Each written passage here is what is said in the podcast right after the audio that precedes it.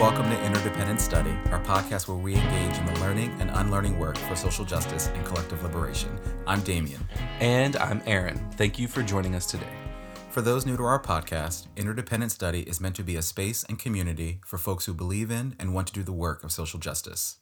Each week, we'll bring something new to the table and discuss our thoughts and feelings about it through the lenses of who we are and where we can go for a more just society. We want interdependent study to be a space where we're always learning with one another. And so, with that, Aaron, you're up this week. What are you bringing to the table? So, today I've brought a book by Marc Lamont Hill called We Still Here. Uh, I read this book shortly after it came out back in uh, December of 2020, just to clarify. um, so not that long ago, uh, and I really I loved it. Uh, it's formatted in a way that's conversational. Yep. Um, so uh, he talks with a colleague, Frank Barat, uh, and it's sort of a, a more clear way, uh, in my opinion, it comes through as, as clear uh, to organize his thoughts throughout the book. They sort of talk back and forth, um, and it's it's a, a good way for the sort of conversation to get deeper. Um, but I also really appreciate his analysis of all the things we saw and experienced in 2020. Um, it's just so sharp. Yeah, Um, yeah. He ties things together super effectively between COVID 19 uh, and the pandemic there, uh, and police brutality and the history of systems in our country that were further exposed by the pandemic. Um, it's just it's really good. Uh, and so Kianga Yamada Taylor, um, who is also a brilliant black radical feminist uh, in her own right, Right. um, wrote the foreword and closed it closed the foreword by saying Marc Lamont Hill offers critical insights into the whirlwind that pandemic and racism have reaped. We Still Here appears at a time of intense study and debate about how we got here, and most important, how we get out.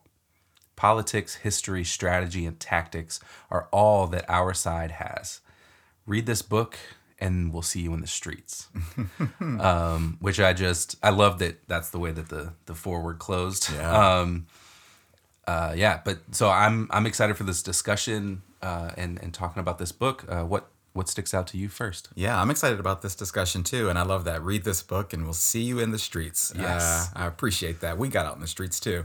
Um, so, uh, yeah, I'm really glad you brought this book to the table today, and I would definitely encourage everyone to add it to their reading list. It is excellent, like you said. Um, and a, a bonus or a great thing about it is it's not really all that long, uh, which is awesome, just given how wild life is these days. Yeah. Um, but I guess one of the things that stuck out to me and I appreciated sort of generally about the book is his comprehensive and tangible ways that he talks about COVID 19 and policing and activism, all through social, cultural, economic, um, historical, and, and political lenses, if you will. I just think he does an incredible job talking about and framing all of that in the book. And I certainly think, given how ubiquitous and devastating COVID has been and is, he also does a phenomenal job spelling out COVID's impact on our country and especially on our country's most vulnerable communities. And I think that's one of the most critical takeaways from this book. Um, I was really compelled by his examination of the economy and the economic conditions that sort of underscore the pandemic and, and the links to how it has impacted people, especially black and brown folks. You know, in one part of the book, he talks about how black folks have been and are disproportionately vulnerable to COVID. And, you know, he argues that in a lot of ways, that's because of the conditions for black vulnerability. Um, You know, obviously, we know in terms of COVID, the stats are that black and brown people are something like four times more likely to be hospitalized with COVID than white people, and almost three times more likely to die from it. And so, what Marc specifically says is how this country, how in this country, I should say, black people are near the top of every index of social misery and close to the bottom of every index of social prosperity. And so, this is how we see that black families have a net worth that is 10 times less than white families. You know, this is how we see that black people are consistently denied access and proper treatment as it relates to housing and, and healthcare and education and, and food security. Um, and so, you know, again, these realities and, economic conditions create and contribute to the conditions for black vulnerability, which doesn't make it a huge leap at all to see and understand how COVID has disproportionately impacted black folks in this country. Um, which I think just makes the realities of an already traumatizing and, and tremendously sad pandemic even worse. Yeah, and I think um, you know one of the things I think about as I hear you listening or listing out a lot of the things there is like so you you listed housing, healthcare, education, food security, uh, and living wage jobs, and Yeah. and he, you know, I think all of those book all of those topics could be their own book. Oh, absolutely. Um, but I think he does a really good job of exploring them in a way that explains sort of the the general um, experiences or or the impact Yes. uh, of those things um, uh, within the context of the pandemic. So, Right. yeah. Um, but you know, on top of that, all of the ways that he examined um, and ex- the pandemic specifically and how it exposed the social misery of, of Black people in the U.S. is super eye opening. yes, um, absolutely. I think, you know, these weren't entirely brand new things that he was talking about to me, sure. right? Like, you know, understanding that the housing system is racist, that uh, the the way that jobs work is racist, like all of that was stuff that I knew, and um, you know, you combine race with class, and and there's more uh, impact there. Um, but the way he was able to concisely connect everything together is really what stuck out to me yeah.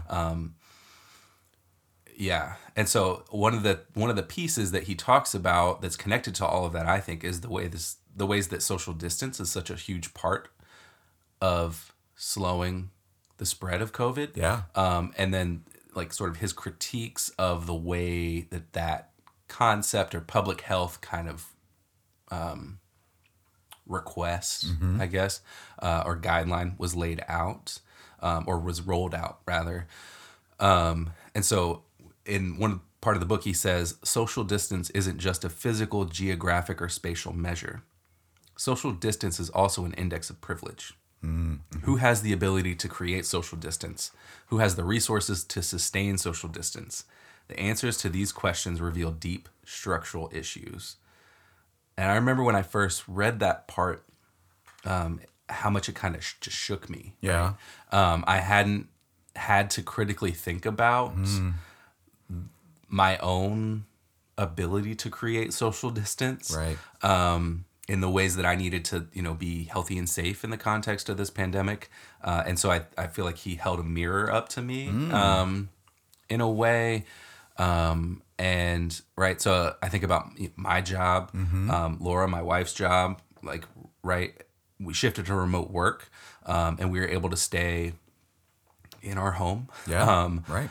right? Which is in a sort of suburban area, relatively far from other people. We had access to sort of um, our own little outdoor space, but could go safely to other parks and places in the area Right. um, to get outside some. And so, you know, I vaguely understood sort of broadly that, you know, not everybody could do what we were doing. Right. but it also highlighted how much our privilege in this situation uh, connected directly with our physical safety and how um, sort of distressing that is when you think about it and when you, when it like right when he really broke that down. Um, yeah Absolutely. Yeah, I appreciate that. I think that's part of the power of this book. In, in one way, um, you talk about sort of how Marc exposes sort of these concepts to folks, and so if you if you are if you are unfamiliar with them, um, I think this is a really great sort of introduction um, to sort of these concepts and Yeah. and how COVID has impacted us and impacted in particular. Um, folks with marginalized identities um, but right similarly i have some of that same privilege too of being able to you know work remotely work in my home and um, and and go about my life uh, but that that I like i appreciate sort of that uh, this idea of uh, holding a mirror up um, and some of that privilege that we we have for sure.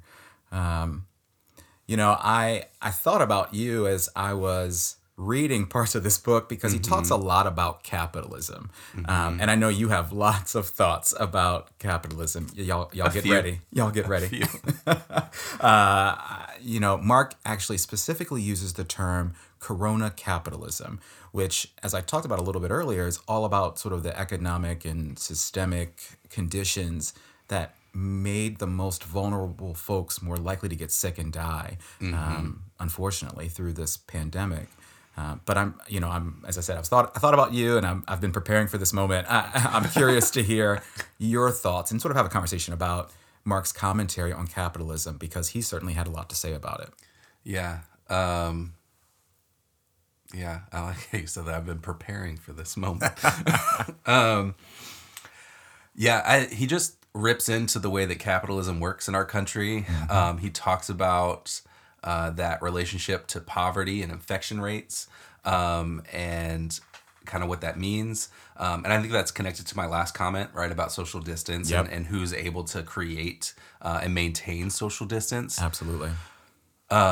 but uh, he also talks about how it corona capitalism that that phrase you used how it describes how century centuries of racial capitalism and decades of neoliberal economic policy not only created the conditions for the COVID-19 pandemic but also informed our legal, economic, mm. medical, ecological, cultural and social social responses to it. Yes. So it's not really about the virus itself, Yep. Um, but about how the capitalism within the United States skews how we're even able to respond to the pandemic as it's happening, right? Um, people are dis- disproportionately impacted. Um, and so we've already kind of talked about that a little bit in terms of housing and jobs and um, all of these things and social distance. Um, but he goes on to say and explain a little bit more um, or dive a little deeper into that concept of corona capitalism, uh, he says it exposes the danger of living within a white supremacist capitalist empire. Yeah. In the United States, being poor, black, and sick makes you more likely to die. Your proximity to death makes you disposable. Your disposability makes you exploitable. And um, I feel like that that uh, this is what I was talking about when why why I wanted to talk about this book. Yeah. Um, and why I appreciate it so much um, is just like that very small paragraph. Um, he connects what's happening in the context of the pandemic to history um, and the present day of the United States. Um, and so I really, yeah, um, so appreciative of this book and his critiques of capitalism, but also of you know white supremacy that's present in the U.S. and Yeah. and um, the the empire um, that he calls it.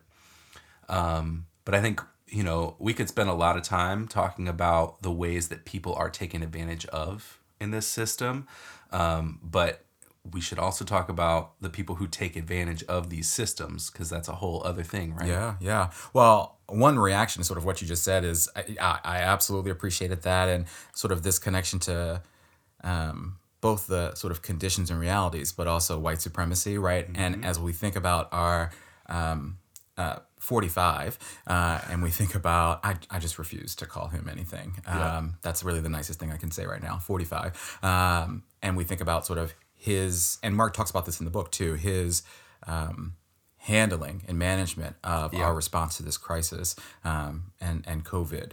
You know, there's another thing that makes this book brilliant is his connection to and his Marc's ability to, to tell us that story, right? Um, even though obviously we all lived through it. Right. Um, So, okay, you talked about, you know, people are being taken advantage of, but um, also there are people who take advantage of the system. You know, I, I, yeah, absolutely. Uh, and I, I'll own this for myself. You know, you know, because in the book he talks about Amazon, and, and I'll, so I'll, I'll own it for myself. I'm not going to speak for anybody in the room with me or anybody listening. Uh, you know, I still buy stuff from Amazon. Um, But he talks about Amazon as sort of a, a case study Yeah. um, here on capitalism and this notion of corona capitalism. Um, and, and it was brilliant. I mean, I, I actually think I was with you when I was reading this part of the book, but I was shocked when he highlights the fact that Amazon will account for something like half, 50%, y'all, of all online sales nationwide Yep. by the end of this year, 2021. I, I, I mean, I guess I should say not shocked in the sort of traditional or naive sense, but because I get it, and as I said, I'm part of it. But it's still a shocking and awing realization, I think, just how huge of an entity Amazon is. Yeah. Yeah. And I mean I I read this book um, on an Amazon Kindle. So I will also Okay. disclose Yep. um, you know, I, I've used uh, and continue to use their products. Um, but I did buy the book directly from the publisher. Yes, yes, he did, folks. that's one way to sort of to shift the shi- shift where my dollars are going. Yes. Um, right. Um, so yeah, I think billionaires are making billions more during this pandemic, Yes, right? they the, are. the the filthiest, wealthiest people in the country are continuing to get more filthy wealthy. Yes. Um, and so it's not really just about Amazon here, but I, you know, I appreciate what you said. It's a case study. Yeah. Um, they set themselves up as a convenient option well before the pandemic through um, their ability to avoid taxes for Yeah. years. Yep. Right. I think that it, in at one point in the book he points out that um, I think it was 2018 they paid a 1.2% tax rate, um, Yeah. which is ridiculous. Absurd. Uh, the year before that, so that was an improvement on the year before that, which was a zero percent tax rate. But then the year before that, they got a they got a refund. um, so you know, I, I guess one point two percent is better than a refund. How about But, it? Yeah. Um, yeah. Uh, so I like to think about that refund as public subsidies for Amazon, right? Um, so there's a lot of ways in which Amazon and companies like Amazon are able to take advantage of these publicly um, created programs, yep. right? Tax avoidance, etc. But they also use this strategy called that he talks about in the book called beachhead. Um, so they became dominant in one specific market, um, which was originally online book sales, right? Yep. Like when Amazon started, that's all you could really buy, um, and I think it was I don't know, mid mid 2000 that decade Yeah. um, where they started a shift and you could buy more and more stuff online through their website um, so they sold books way cheaper than anybody else could afford to sell them Yeah. because they could hold them in one single warehouse and then ship them out to you so their overhead was a little bit lower um, than you know your local independently owned bookstore um, so they started pushing out competition because of their their approach to to making sales.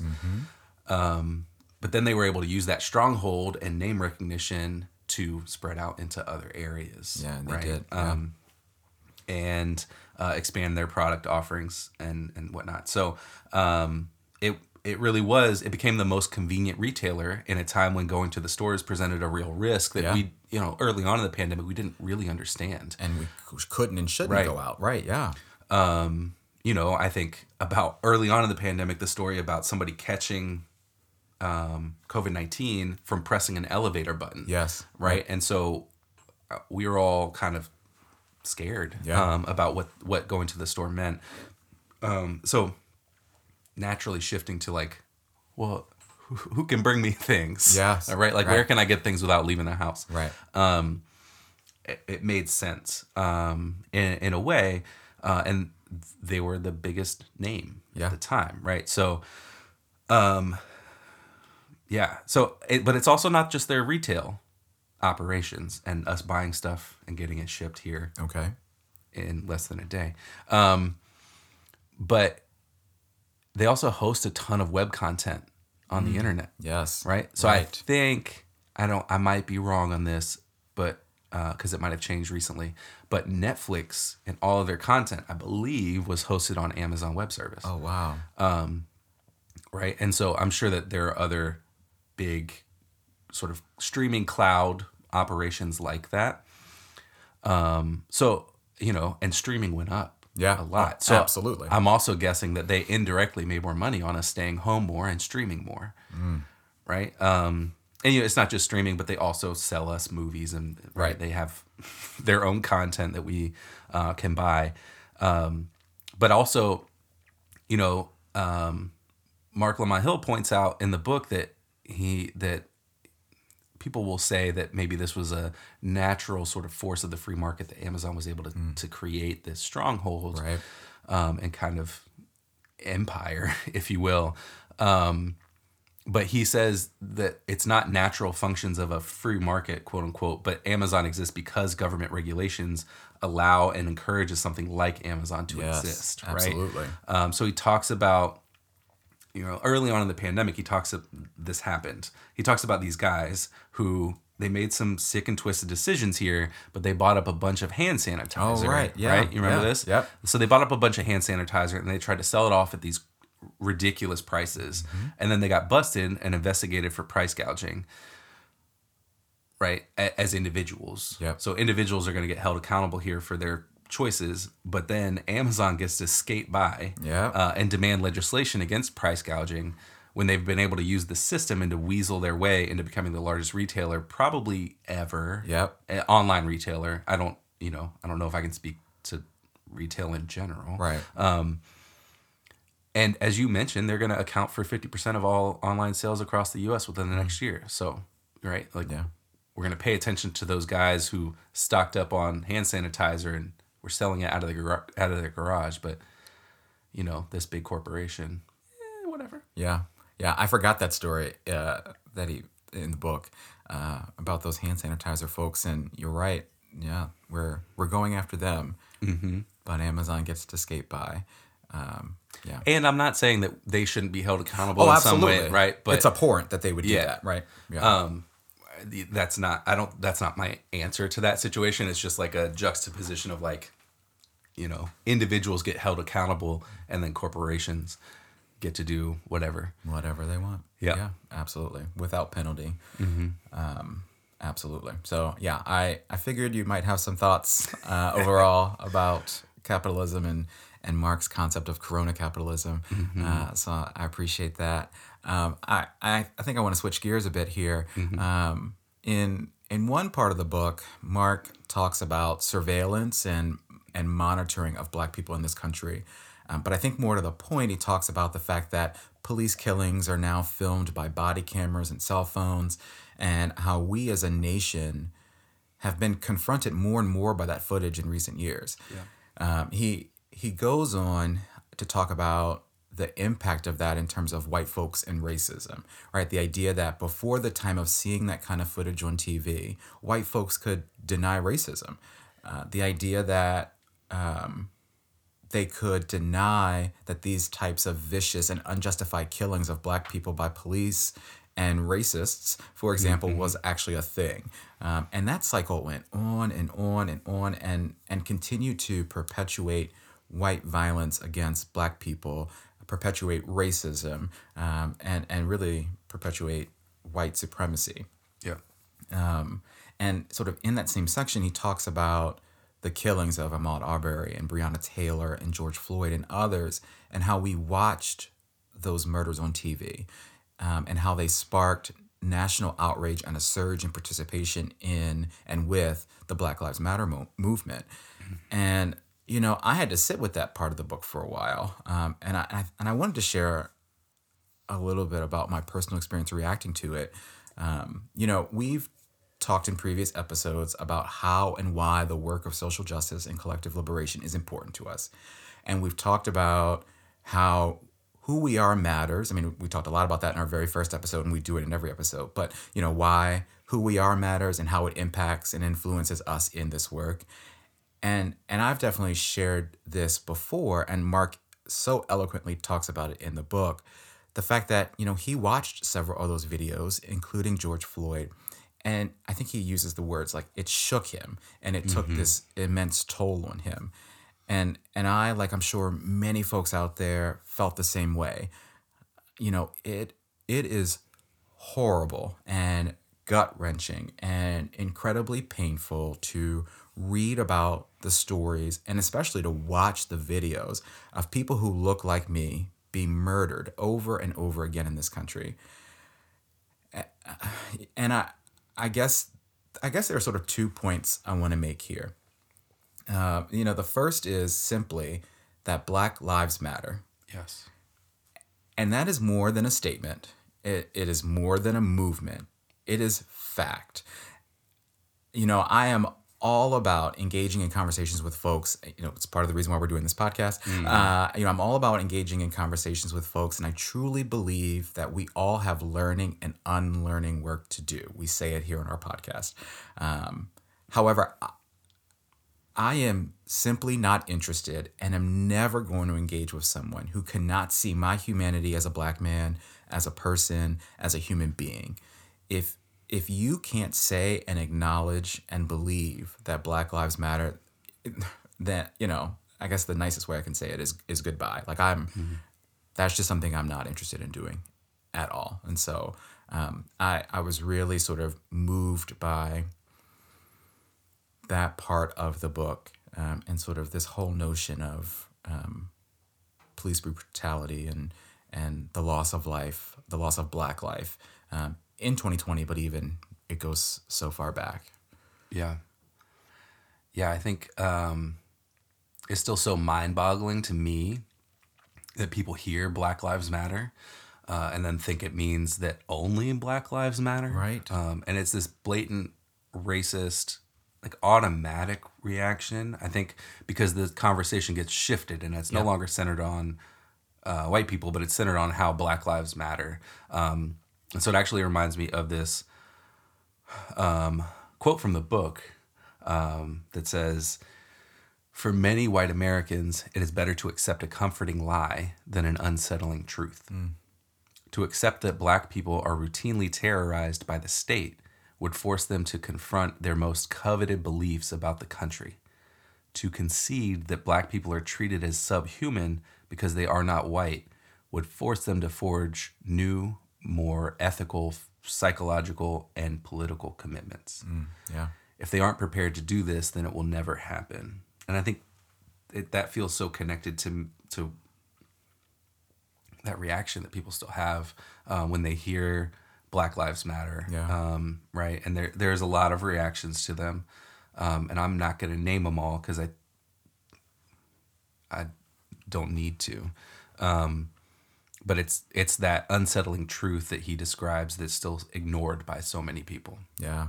No, I, I appreciate that. You know, um, so related to that, I think the other point I want to make is related to Marc's inclusion of Ibram Kendi's good thinking and work around racism in the book. Um, we we all know, many of us have read Ibram Kendi. You know, he says that folks are either racist or anti-racist and that and that it's not enough to not be racist. You have to be active against racism and work to dismantle white supremacy in your work and in your everyday life. And so, you know, some examples of that in the book of of how to be anti-racist in your everyday life are things like moving beyond symbolic gestures and actually thinking about and asking folks of color, communities of color, what they need, and actually work to provide it and support that effort. Um, you know, another is is thinking about where you spend your money, um, uh, as we've talked about a lot today and, and in the podcast. Um, and and another is thinking about uh, what organizations you support through your monetary donations, but also with your time. Yep. And and and those are just a few examples in the book, and, and we talked about some others. But in general, I think the importance of and the call to action to be anti-racist is paramount in terms of the work of social justice and liberation, and in terms of what we need in the world in which we live. Yeah. Um, yeah, you know, I just I just quoted from the book and I said this, but um, you know, he calls it a white supremacist he calls the US a white supremacist capitalist empire. Um, and so if we can accept that, then we have to center anti-racism and critiques of capitalism and also critiques of empire more broadly. Right. Right. Um, and what imperialism is doing and has done to the world Absolutely. But we also need to connect that to an intersectional feminism and LGBTQ liberation, um, and all the other ways that we limit people's humanity, right? Like whether it's through ability or citizenship status or what have you. Um, so yes, and Yes, and Yes, right, and. yeah, and I, you know, he in the book he also talks about the fact that he he says it sort of blatantly, like all Black lives matter, right? And so r- related to that, I think, I think when you're thinking about all Black lives matter, um, we aren't just talking about Black men. Uh, We have to be, and we must be talking about Black women, Black LGBTQ folks, Black people with disabilities, and and others on the margins of our communities. Um, and so, and so, with that, and with what you just said around intersectional feminism and LGBTQ liberation, right? Like all of these things are at play and need to be at play, right? Um, and I and I think it's a key reason why the collective we, um, or why white folks, or or why folks of color and even Black folks struggle um, with sometimes struggle with all all Black Lives Matter, or even just Black Lives Matter in general, um, and why it's been difficult to do real justice by folks with these identities. Um, and a, and a key reason for that, I think, and and Marc talks about in the book is patriarchy, right? Yeah, um, you know, I, I've said it now three times, but uh, he calls he calls the U.S. Uh, white supremacist capitalist empire, Absolutely. Um, which I think names a lot about this country. Yes. uh, it names a lot. It names where it comes from. It names where we are, uh, but I I don't think it captures necessarily everything about it. Um, and so, you know, my admiration for Bell Hooks. We talked about it last week. Yeah. Um, but she calls in her work the U.S. a white supremacist, capitalist, patri- imperialist patriarchy. Yes. Right. And so that connects patriarchy into that framing. Um, and so we can see in that framing that people can exist at the margins of some of those things and or all of those things. right. But I think, you know, Marc Lamont Hill is naming here patriarchy specifically, um, which is important because patriarchy sets up a bunch of expectations for us, for our gender identities and our sexuality. Um, it creates these neat little boxes that we expect everyone to fit into. Yes. Right. And so if you're not cisgender, um, or hetero and or heterosexual um, in these patriarchal expectations, right? Then you're placed at the margins, Right. Um, and your life is limited and- diminished in in a variety of ways. Yeah. So he's naming something that I think Kimberlé Crenshaw um, is another scholar, um, and she coined the term intersectionality. yeah.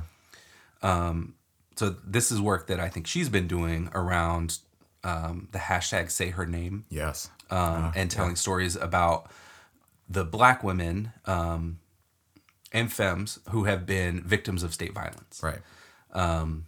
Because we also have to name the ways that black trans people are also killed at hugely disproportionate rates. Yeah. Whether that's by state officers or by um, um, vigilantes. Right. Right. Or, and, you know, so, um, yeah, patriarchy and its expectations can be like just super violent. Absolutely. Yeah. And one of the other things that I, I, I heard in what you were saying, you didn't quite say, but patriarchy sort of also dictates how we interact with one another, right? Yeah. Um, um, and so we have to sort of be working to dismantle that notion. Mm-hmm. Absolutely, for sure. So that kind of leads me into the our application section of the podcast. Great. All right. Um, because we've just dis- discussed the book for quite a bit. Um, but I think there's just so much in this book that is applicable. Yeah. Um, because throughout it, he's literally talking about the world around us, right? Yes. Like that's the point of the book. Um, so what what are some ways that you think you're gonna apply it? Oh, okay. I'm starting. I like this. Uh, you know, I, I think an application of this book for me is closely tied to our conversations here on the podcast around collective liberation. Um, and it's it's an idea that Marc presents towards the end of the book around embracing an abolitionist vision for our future and dreaming about the quote unquote impossible for our future. Yes. And and he asked these three questions, and I thought they were powerful. What does freedom actually look like? What does justice require? And what will the future demand of us to one day declare victory? And, and after posing those questions, he challenges us to answer them in a way where we are actively working towards uh, building a world where we actually meet each other's needs, uh, where we work together to take care of one another and and all of our communities, um, and where everyone has access to resources and safety and dignity and freedom. Yeah. And and so this I don't know this may be big and a bit lofty in terms of application work, uh, but I think we all have to really think about our answers to those questions and what we want those answers to be and then hold ourselves accountable and our leaders accountable to do the work required of us to get there um, I think an example of this is something that I just saw in a tweet the other day, and and we've actually talked about this concept. Um, we talked about it on our in our last episode, but the tweet said something to the effect of the the notion of addressing things like systemic racism requires going beyond conversations and actually changing policies that continue to perpetuate the same racial and social and economic disparities that exist in our country. Yeah. And so that certainly means sacrifices for some of us. Um, but the reality is that we are all connected beings. And you have said that so many times on the show before. Yeah. Um, and, I, and I think it's a beautiful sentiment. Um, and none of us can be well and thrive unless we all do. Yeah. And that's, I mean, that's why we are interdependent study, Yes. right? Yeah. Because, um, yeah. Yeah. So, two big things I think stick out to me about what you just said. Okay. Um, the first is imagining a world beyond what currently seems possible. Mm. Um, I think that radical imagination just seems so important right now. Yes. Like, if we collectively determine the ways in which we are policed no longer works for us, what does community safety look like? Yeah. right? Like what what what does that mean to us? Um, because it's such a it's such a way to sort of steer the conversation away from imagining things is like well that's that's the one way we have safety um, and i think there are um, many other ways like so if the police had never existed um, and they're a relatively recent institution anyway right Yes. Then what does community safety look like? Um, there are so many ways to answer that question, um, and it takes a, a lot of imagination, I think, to figure out how that could be different. Yes. Um, the other thing I thought about while you were speaking was about how we're so focused on competition and individuality in the United States. Um, so, what does it look like if we thought more about cooperation and community instead? Yeah. um, and we were sort of collaborating with each other in in communities um, and right across across whatever work it is that we're trying to do. Yeah. I mean, that re- I think that's going to require a whole new world for us, right? It's a whole, it's an entire paradigm shift Yeah. uh, for so many folks in terms of what we've seen in our past um, and how we've operated in our past. Um, but in order to get there, we've got to do things differently. Absolutely. Yeah.